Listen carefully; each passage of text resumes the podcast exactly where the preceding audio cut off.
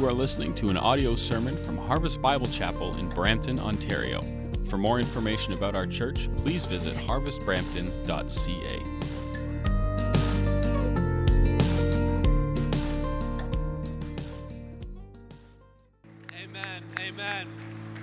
bow our heads together. Let's pray to the Lord. Heavenly Father, we thank you for that joy that you have given us, that joy that is unbreakable, that is unchangeable because it does not depend on our mood or our circumstance, because it depends on you. And you are always good and you are always faithful, and you have chosen to love us in your Son, Jesus Christ. God, I thank you for the privilege of gathering together to worship you right now in this place, Lord. We pray that as you open your word before us now, Lord, that we would hear your voice, that you would speak profoundly and powerfully. In Jesus' name, if you agree, say amen. Amen. Well, please be seated. Open up your Bibles to the book of Galatians. If you don't have a Bible with you, the ushers are coming up and down the aisle uh, to get one into your hands if you need one. Listen, loved ones, hasn't it been great to, to celebrate our freedom today? Hasn't it been awesome to praise the Lord and delight in the fact that we were once enslaved to sin? We were once under the curse of the law, but Christ has set us free. And if the Son sets us free, we're free indeed. But listen, loved ones, as important as it is to be jubilant in our expression of the freedom, in the celebration of that freedom, it's just as important that we are as vigilant in the protection of that freedom. In the same way that we must be jubilant in celebrating freedom, we must be vigilant in protecting our freedom.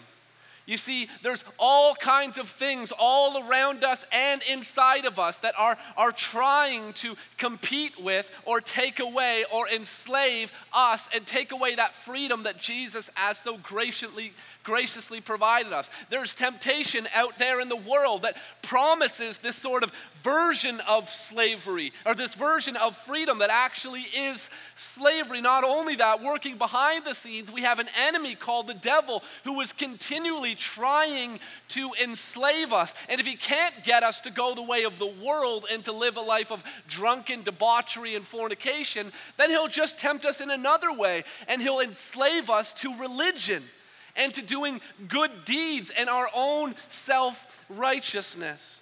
But not only are we threatened in, in, in, terms of our freedom by the world or by the enemy, we are threatened inside ourselves. There is something inside of us that wants to rebel against God's commands.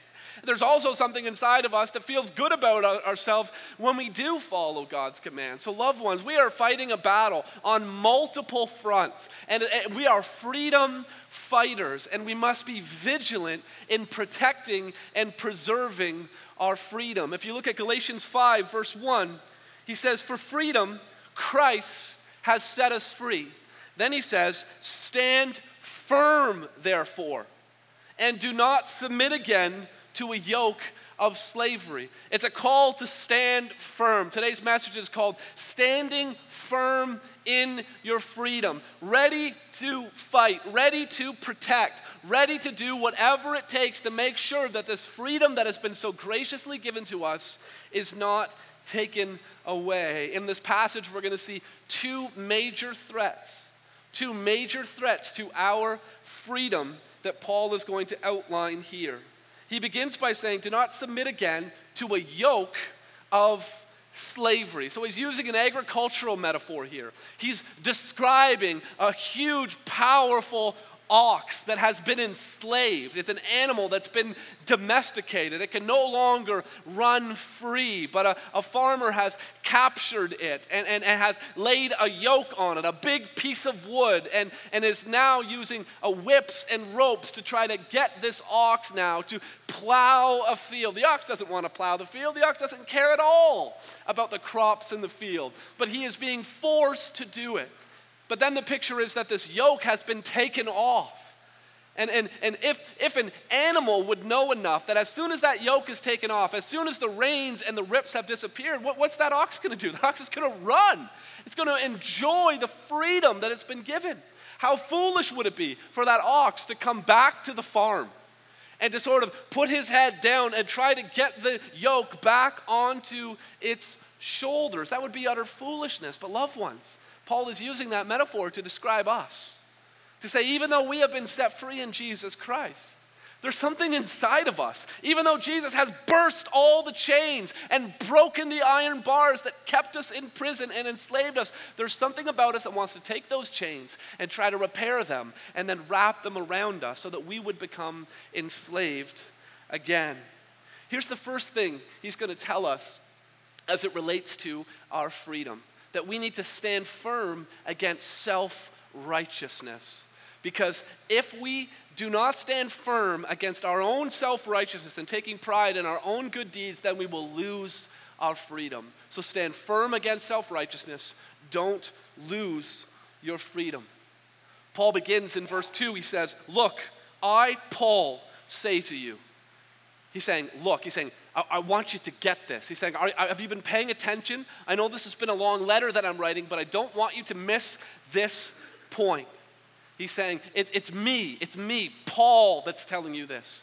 Paul, who visited you there, who preached the gospel to you there in Iconium and Lystra and Derbe, the, the cities in that region of Galatia. He's saying, It's me, Paul, who's speaking to you with apostolic authority. He's saying, I want you to get this. He's saying, Look, listen to what I'm saying. And remember, Paul has been building a case throughout this letter that he's written. He started in chapter 1 and chapter 2 saying, This is not man's gospel, this is God's gospel. And he told his own story about how he got saved on the road to Damascus, and then his different visits to Jerusalem and his different interactions with the apostles there. Then in chapter 3 and chapter 4, he started using, so he began with his own story, then he started using the great big story, the story of the Old Testament, the story of God God saving his people. He started with Abraham, how Abraham was justified by faith. And then he started to talk about Moses and the role between the law and the promise, and then the relationship between faith and works. And then Pastor Marvin led us so clearly through the difference between uh, Hagar and, and Sarah, and, and, the, and Ishmael, who's born of a slave, and Isaac, who's born free. And so he's, he's told his personal story, he's fitted into God's story in chapters three and four. Now in chapter five, he's really he's gonna he's gonna bring the application. He's going to be he's saying, "Look, pay attention. We've gone through all theology. You've heard my story. Now I really want you to get this because I don't want you to lose your freedom." That he's gone to all of the trouble of trying to explain it to them uh, theologically. He says, "Look, I Paul say to you that if you accept circumcision, Christ will be of no advantage to you.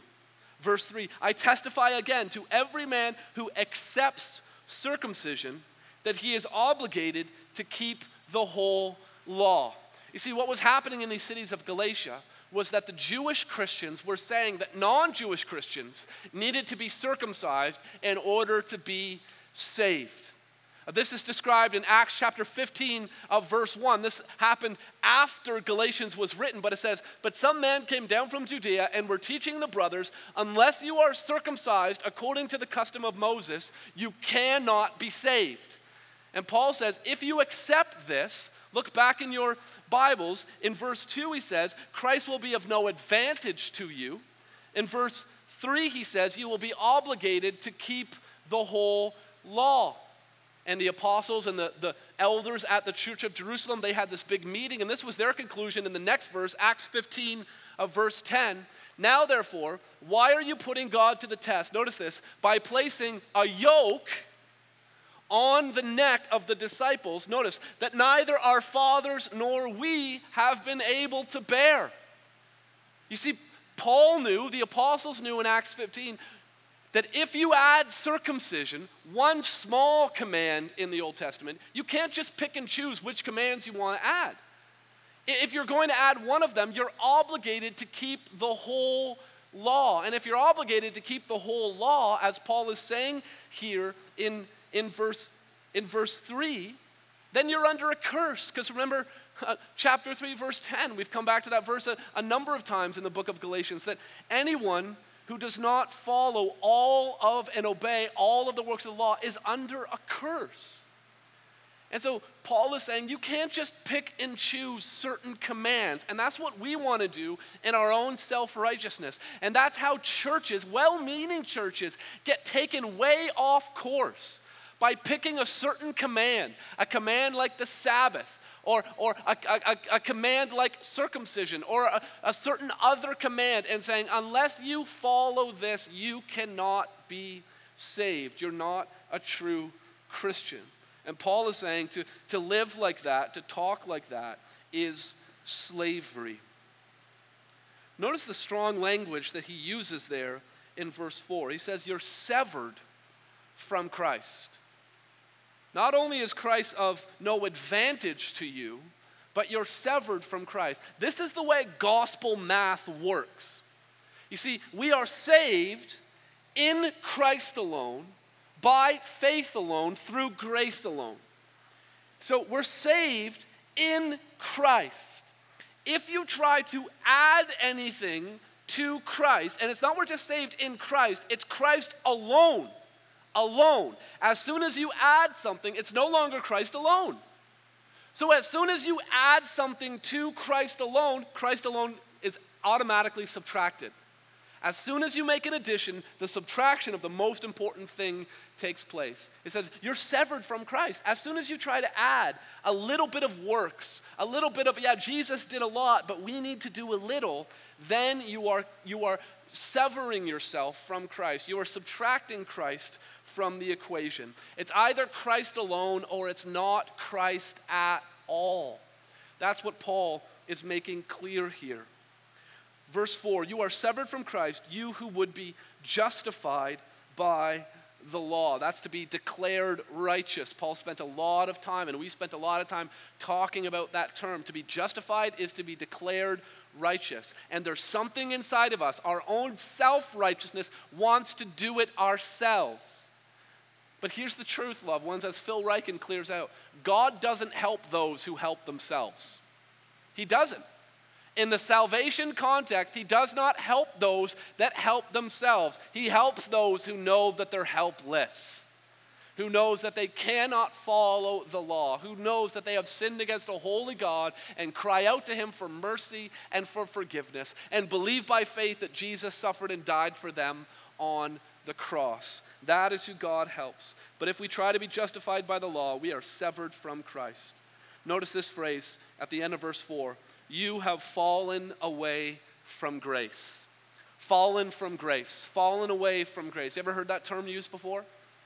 And normally we use that term in church or in Christianity, sort of uh, broadly speaking. To be fallen from grace normally means that you committed some heinous, horrible, basically unforgivable sin and you've fallen from grace. You've done something so bad that it's even beyond the limits of God's ability to forgive you.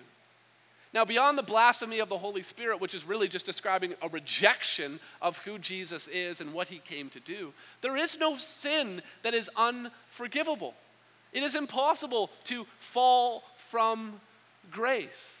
Loved ones, what this verse is describing is not someone who's fallen from grace because they've done something that they're so ashamed of. It's, it's not because of bad deeds that they feel horrible about. This person being described here has fallen from grace because of good deeds that they're proud of.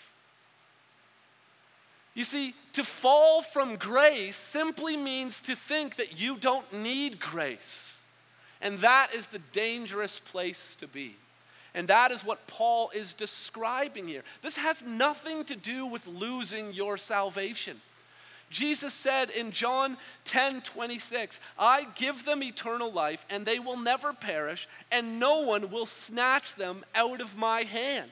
Those who are saved, those who are truly saved, will persevere until the end. Not because of the strength of the individual Christian, but because of the strength of the promise of Jesus Christ.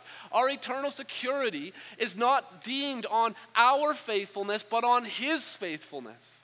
But to fall from grace is to cease to rely on his faithfulness and to rely on our own good deeds, circumcision or whatever that may be. And so Paul is trying to make that as clear as possible.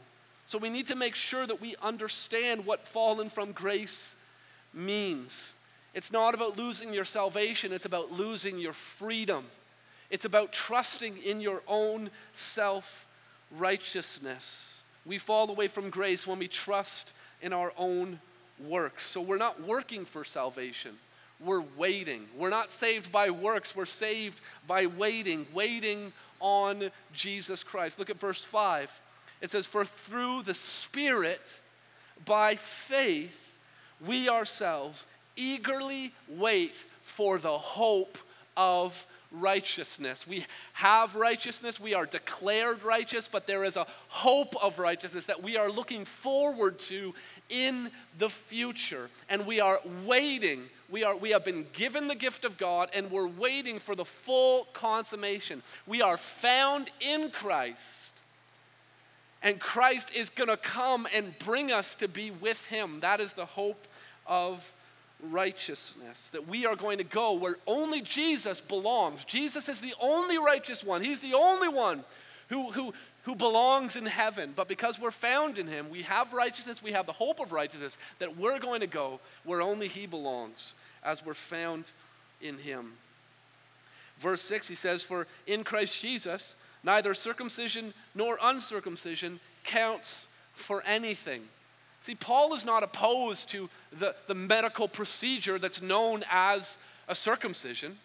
He, he's not opposed to that minor uh, operation, the removal of a foreskin. He's, he's not opposed to circumcision or uncircumcision. What he's opposed to is the idea that that's what gets you saved, that that is what, that is what proves that someone is a Christian. He says, For in Christ Jesus, neither circumcision nor uncircumcision counts for anything, but only faith. That's what he's been saying all of this time, but now here comes the application. Only faith working through love. So, all of this time, Paul has been contrasting faith with works. Are we saved by faith or are we saved by works? He's been saying, we're saved by faith, not by works. But now he's taking those two concepts that were, that were juxtaposed from one another faith and works. Now he's bringing them together. It is faith first.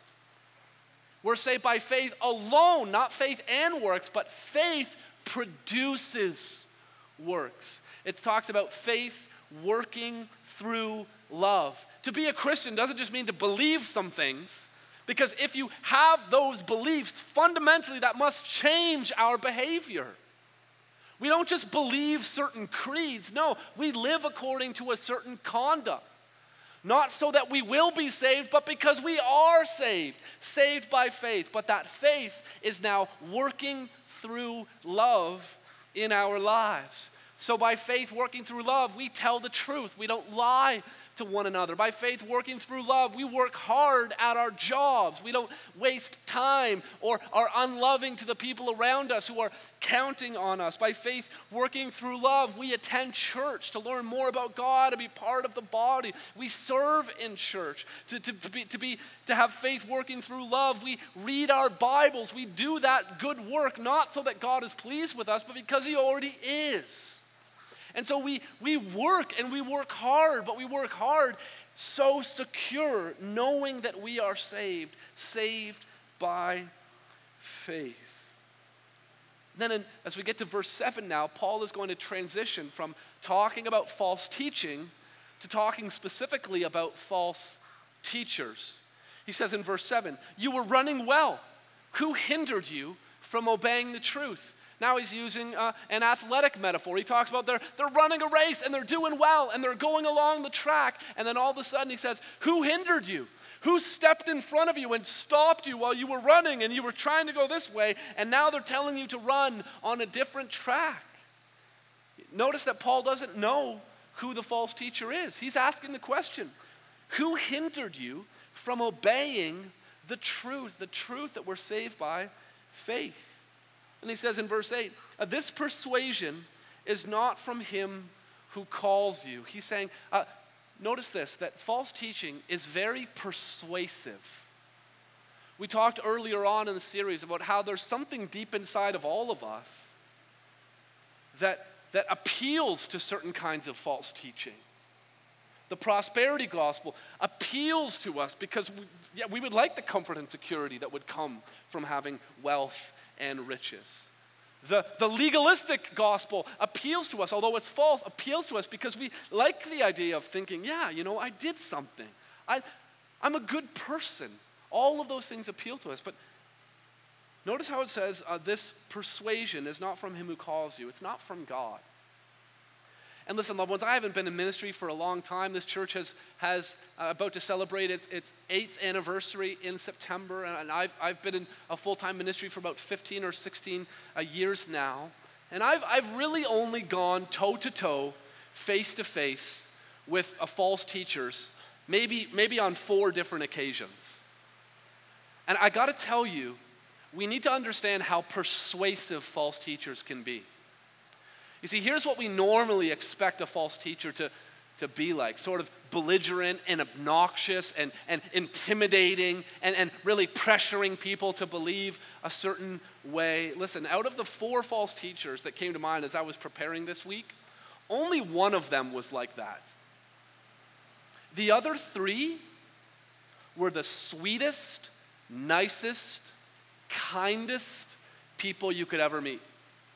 When we were talking back and forth with one another, when I heard them talk to other people, when I saw them speak in public, so winsome, so caring, coming across as being so open minded, never saying that we disagree. Always saying, no, we're still on the, that's the one thing about false teachers. They will always say, well, we're not actually having you run a different course. It's still the same. And loved ones, I, have had, I've had to realize listen, I've gone toe to toe with people that are nicer than me, that, that come across as more open minded than me, that are definitely more intelligent than me. It's very persuasive to, to really interact with someone who is bringing us false teaching. But Paul here is saying that what they're saying is not from him who called you, it's not from God. Look at verse 9. A little leaven leavens the whole lump. He moves from an athletics metaphor now to a, a, a kitchen metaphor, baking bread. And in order to get that bread to rise, you add leaven. And just a little bit is needed, and that bread is forever transformed. That dough will never be the same. Before, it was flat, and now that dough is going to rise, and there's nothing stopping it. A little leaven, a little bit of yeast. You see, here's the thing theology, the categories of theology are so interconnected. The theology of the Trinity, the theology of who God is, the theology of how we're saved, the theology of the church. All of these things are interconnected. And if you're a little bit off on one or two areas, a little bit off on the Trinity, that's going to filter down into all of the different areas. If you're a little bit off on your theology of the church, that's going to filter down into all of the other areas. And if you allow false teaching into your theology, it's going to infect. But here's the other thing your theology is not just inter, in, interconnected, but your life is interconnected with your theology as well. And so the way that you live, a little leaven leavens the whole dough. It happens in the individual's life, it happens in a church as well. And so we must stand firm against all false teaching, especially the false teaching of self righteousness that Paul is going after here in this chapter. Notice verse 10 I have confidence in the Lord that you will take no other view. You see, Paul, when he said fallen from grace, he didn't think that they'd lost their salvation.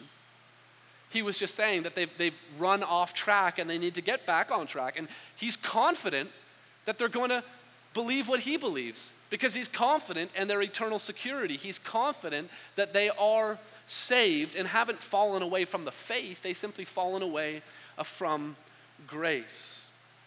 I have comp- but notice where his confidence is. Again, it's not in the people, it's a confidence in the Lord that God began a good work in them and will carry it on to completion. But notice this and the one who is troubling you will bear the penalty, whoever he is. Again, Paul doesn't know who this is, um, but Paul knows that there is a serious judgment that is coming his way. A judgment that the Apostle James talks about in James chapter 3, verse 1. James 3, verse 1 says, Not many of you should become teachers. This is such a sobering verse for me.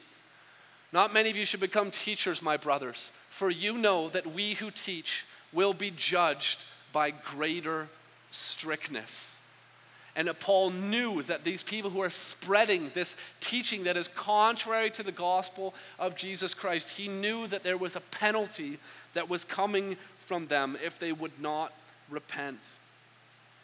Then, verse 11, he says, But if I, brothers, still preach circumcision, why am I still being persecuted? Pastor Marv talked about this that the legalist always persecutes the person who preaches freedom. And, and again, the false teacher always tries to say, well, we all believe the same thing. I just believe a little bit, a little bit differently. And, and so, what was being said about Paul was the false teacher was saying, Yeah, I agree with Paul, and, and Paul preaches circumcision the same way I do. I just look at it a little bit differently. And Paul says, Look, I'm getting beat up in the street, man, because I'm not preaching circumcision. And again, false teaching tries to blur the lines and try to say, can't we all just get along? And you know what? We all agree in the end. But that's simply not true. Paul says, No, I, am laying my life on the line. I'm being persecuted for what I believe. And he says, In that case, in the case if he were to remove circumcision, the offense of the cross has been removed. What's the offense of the cross? Why is the cross offensive? Well, it's, offensive because it's offensive to the part of us inside of us that loves self righteousness. It's offensive because the person who hears the gospel says, I don't need to do anything. God did it all for me. It's like an insult to, to our sense of achievement that we can actually do things. If we just set a goal, if we just work harder, the gospel is offensive to us in that way. Then he says something quite shocking in verse 12. He says, In that case, the offense of the cross, oh, sorry, sorry, verse 12, he says, I wish those who unsettle you would emasculate themselves. If you're not familiar with the term emasculate, uh, he's just talking about uh, just doing uh, more than simply circumcision, uh, removing more than just a foreskin, uh, removing the, the, the, whole sign, the, the whole purpose, the, the whole means by which they could uh, prove that they were truly Christians. That one, just get rid of the whole thing, that they couldn't prove it either way.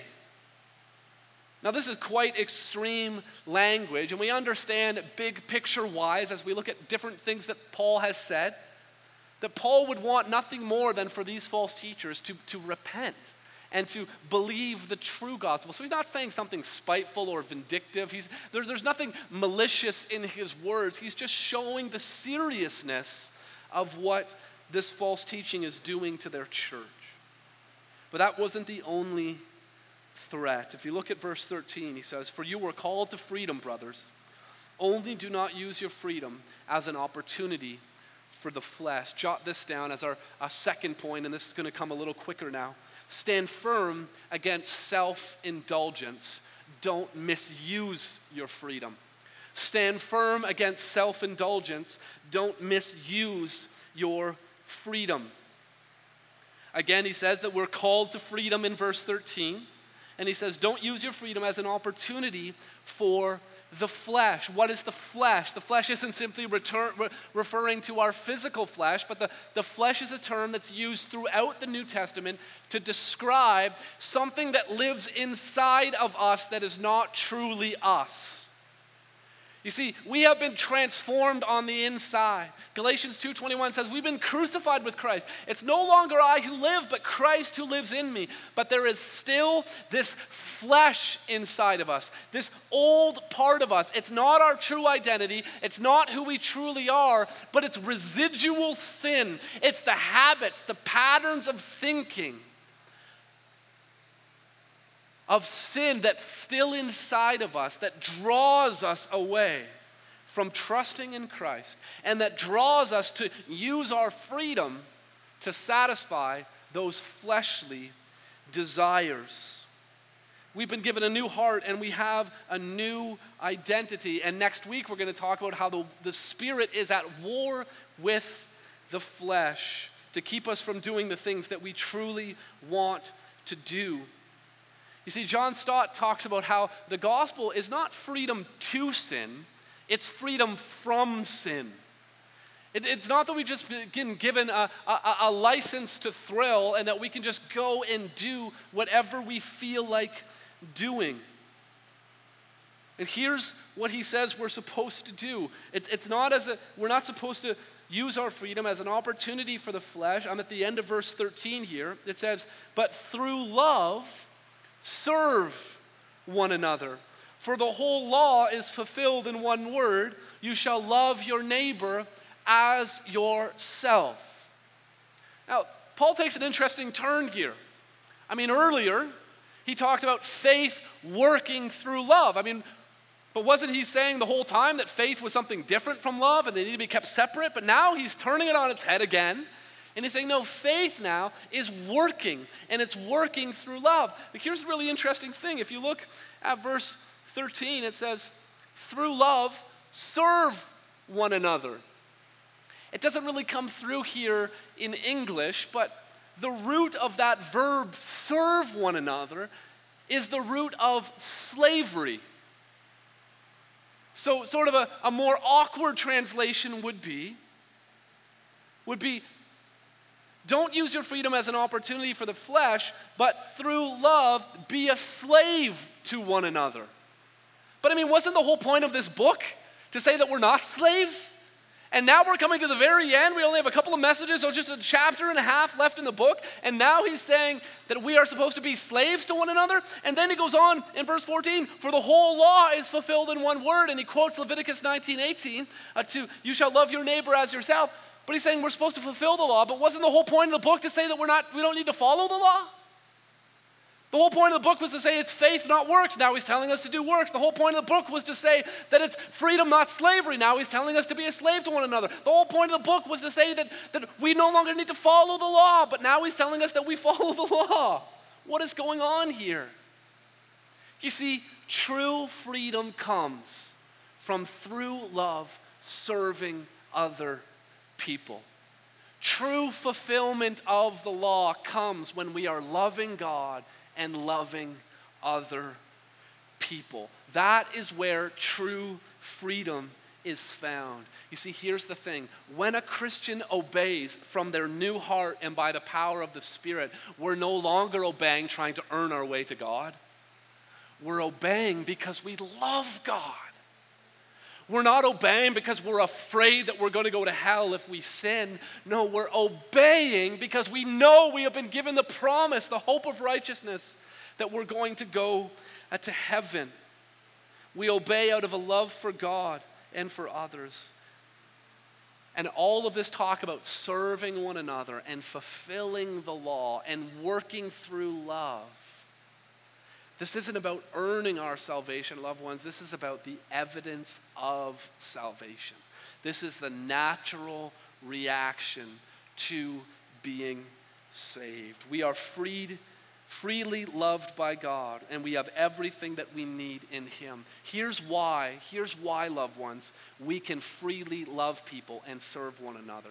I want to bring, bring back a diagram that we looked at maybe uh, two years ago in our church. This is the way love normally works. We express love to other people, and what we're expecting as a result of our loving other people is we want them in turn to love us back. But what so often happens in our family relationships, and our friendships, and our workplace, and our church relationships is we try to love, we expect it to come back, but it so often just comes back empty, doesn't it? And secular psychology talks about having your love tank filled. And you've got to have your love tank filled in order for you to be able to love people. And, and you'll love as long as some other love is coming back. But listen, all of us have a hole in our love tank. And it doesn't matter how much love comes back, it all drains out the bottom. But the gospel of Jesus Christ now breaks this cycle, this reciprocity of expectation. of I do something good for you, you do something good for me. And you give me all of the affirmation and the kindness and the love and the acceptance that I'm looking for as I show love to you. But then when we come before the cross of Jesus Christ, what happens? We see love on a whole new level, and we are crushed with this tidal wave, and we say, Oh, how marvelous, oh, how wonderful is the Savior's love for me. And we experience grace and mercy and forgiveness and acceptance and identity so fully from Jesus Christ, so that when we see another person, we're no, we, don't, all, we no longer need them to do anything for us to feel accepted and we just turn around and love them freely. Through love, it says here, we serve one another. Why? Because we've been freely loved by God. And loved ones, this, this diagram is, is, is how the gospel transforms all of our human relationships. So that when we're on Highway 410, if we're in the flesh, why are all of the other cars there? They're there to serve you. They're there to get out of the way. They're there to help you get home as soon as possible. And how are they doing at sending that love your way? They're really not good at it, are they? And so what happens? You're expecting them to serve you and to get out of your way, and they don't, and so you get frustrated. And so you start yelling and shouting things or giving gestures that you regret. Because you were expecting them to serve you, but in the spirit through love. You understand that there's human souls in all of those cars. And you're, you're filled with gratitude and thankfulness that you were even a, an owner of a, of a vehicle and, and live in a country that has this kind of infrastructure. And you serve, and sure, do you want to come? You want to cut me off? Go right ahead. It changes everything. When we parent in the flesh, we think our kids are there to serve us and they're supposed to provide peace and quiet so that we can get done whatever we want to get done. But when they disrupt that peace and quiet, we, we get angry and we get frustrated. Why? Because we're expecting them to serve us. But in love, if we're serving our family, if, if we think about loving them and putting there, there's so much freedom in that. Because here's the thing if you're always expecting other people to serve you, You'll always be enslaved to perpetual disappointment because people will always let you down. But if you go into the if you go into any sort of social situation, human interaction situation with the idea of, no, I'm going to serve in love, you always win. If you go in as a servant, you are always free because it always works. You always end up feeling good, and the person always ends up feeling good. And loved ones, this diagram, can we bring up the very last diagram uh, in, the, in the chart as well? This not only changes our good deeds, you see, when we love, it not only fulfills the law by doing the things we're supposed to do, like being kind and courteous, it also helps us understand our bad deeds. Is there anyone here who, who struggles with deception? You, you, you might exaggerate a story to make yourself look better, or you might make an excuse, make up some sort of a story so that people don't judge you. Why do we lie? We lie because we're expecting the person that we're talking to to, to affirm us and to accept us. And we think if I tell them the truth, then I won't be accepted. I won't be affirmed. So I need to tell this lie to them so that they can give me what I need. That's slavery. That's why you can't stop lying, is because you're so afraid that people will reject you. But if you believe in the gospel and, and, and believe that you have been accepted and affirmed and your identity is found in Him, you can just tell the truth because you know God's got your back. And it doesn't matter if people reject you or don't love you. And chances are, listen, people will love you if you tell them the truth because we live in such a world where everybody lies. It's refreshing when people actually tell the truth. So it changes not just our good deeds, also our bad deeds. So, all of these things we need to think about in our family, in our, with, in, with our neighbors, in our workplaces, with our spouses, with complete strangers. We need to go into situations t- drafting off of the abundant love that God has given to us, and then through love serving one another. You see, here's the, here's the consequence of if we don't do that. At verse 15, he says, But if you bite and devour one another, Watch out that you are not consumed by one another. You see, if we're always loving in order to get something back, we're going to end up devouring each other because we're trying, we're trying to take something from someone who's finite to fill something inside of us that's infinite. And we're going to end up biting and devouring one another. That's why marriages fall apart. That's why relationships between uh, sons and daughters and fathers and mothers fall apart. That's why churches fall apart. It's because we're looking for something from someone. But when we look to Jesus, we find everything that we need. And because he loved us, he served us. Mark 10:45 says the son of man did not come to be served but to serve and to give his life as a ransom for many. Because he loved us and served us, we can love and serve others. And the gospel, loved ones, sets us free because it not only it not only saves us, it changes us from the very core of who we are. It not just saves us from the condemnation that we should experience because of sin, it also changes the very motivation to sin, the very reason why we lie. When we truly understand the gospel, we think, I don't need to lie anymore. Because of the gospel, it transforms us from the inside out. And so, loved ones, as we get ready to celebrate all that God has done as a church family, we're going to we're going to somberly celebrate and remember the cost of our freedom. We're going to remember the price that Jesus paid for us in order for us to be set free. And so let's pray now to prepare our hearts for that moment. Heavenly Father, we thank you that by your Spirit you sent your Son, Jesus Christ, to come into this world to seek and to save the lost and to set free those who were in slavery and to liberate those who were captives. Jesus, we thank you that you sacrificed your body, that you spilled your blood so that we could be saved, so that we could be saved from the condemnation that we deserve from sin, but also for the very motivation that causes us to sin. Help us to live by the Spirit. Help us to live and love and follow you. Would you be present as you have promised to be present with us? Would you be present with us as we take these symbols into our hands? We pray these things in your strong name. Amen. Amen. This has been an audio sermon from Harvest Bible Chapel in Brampton, Ontario. For more information about our church or to contact us, please visit harvestbrampton.ca.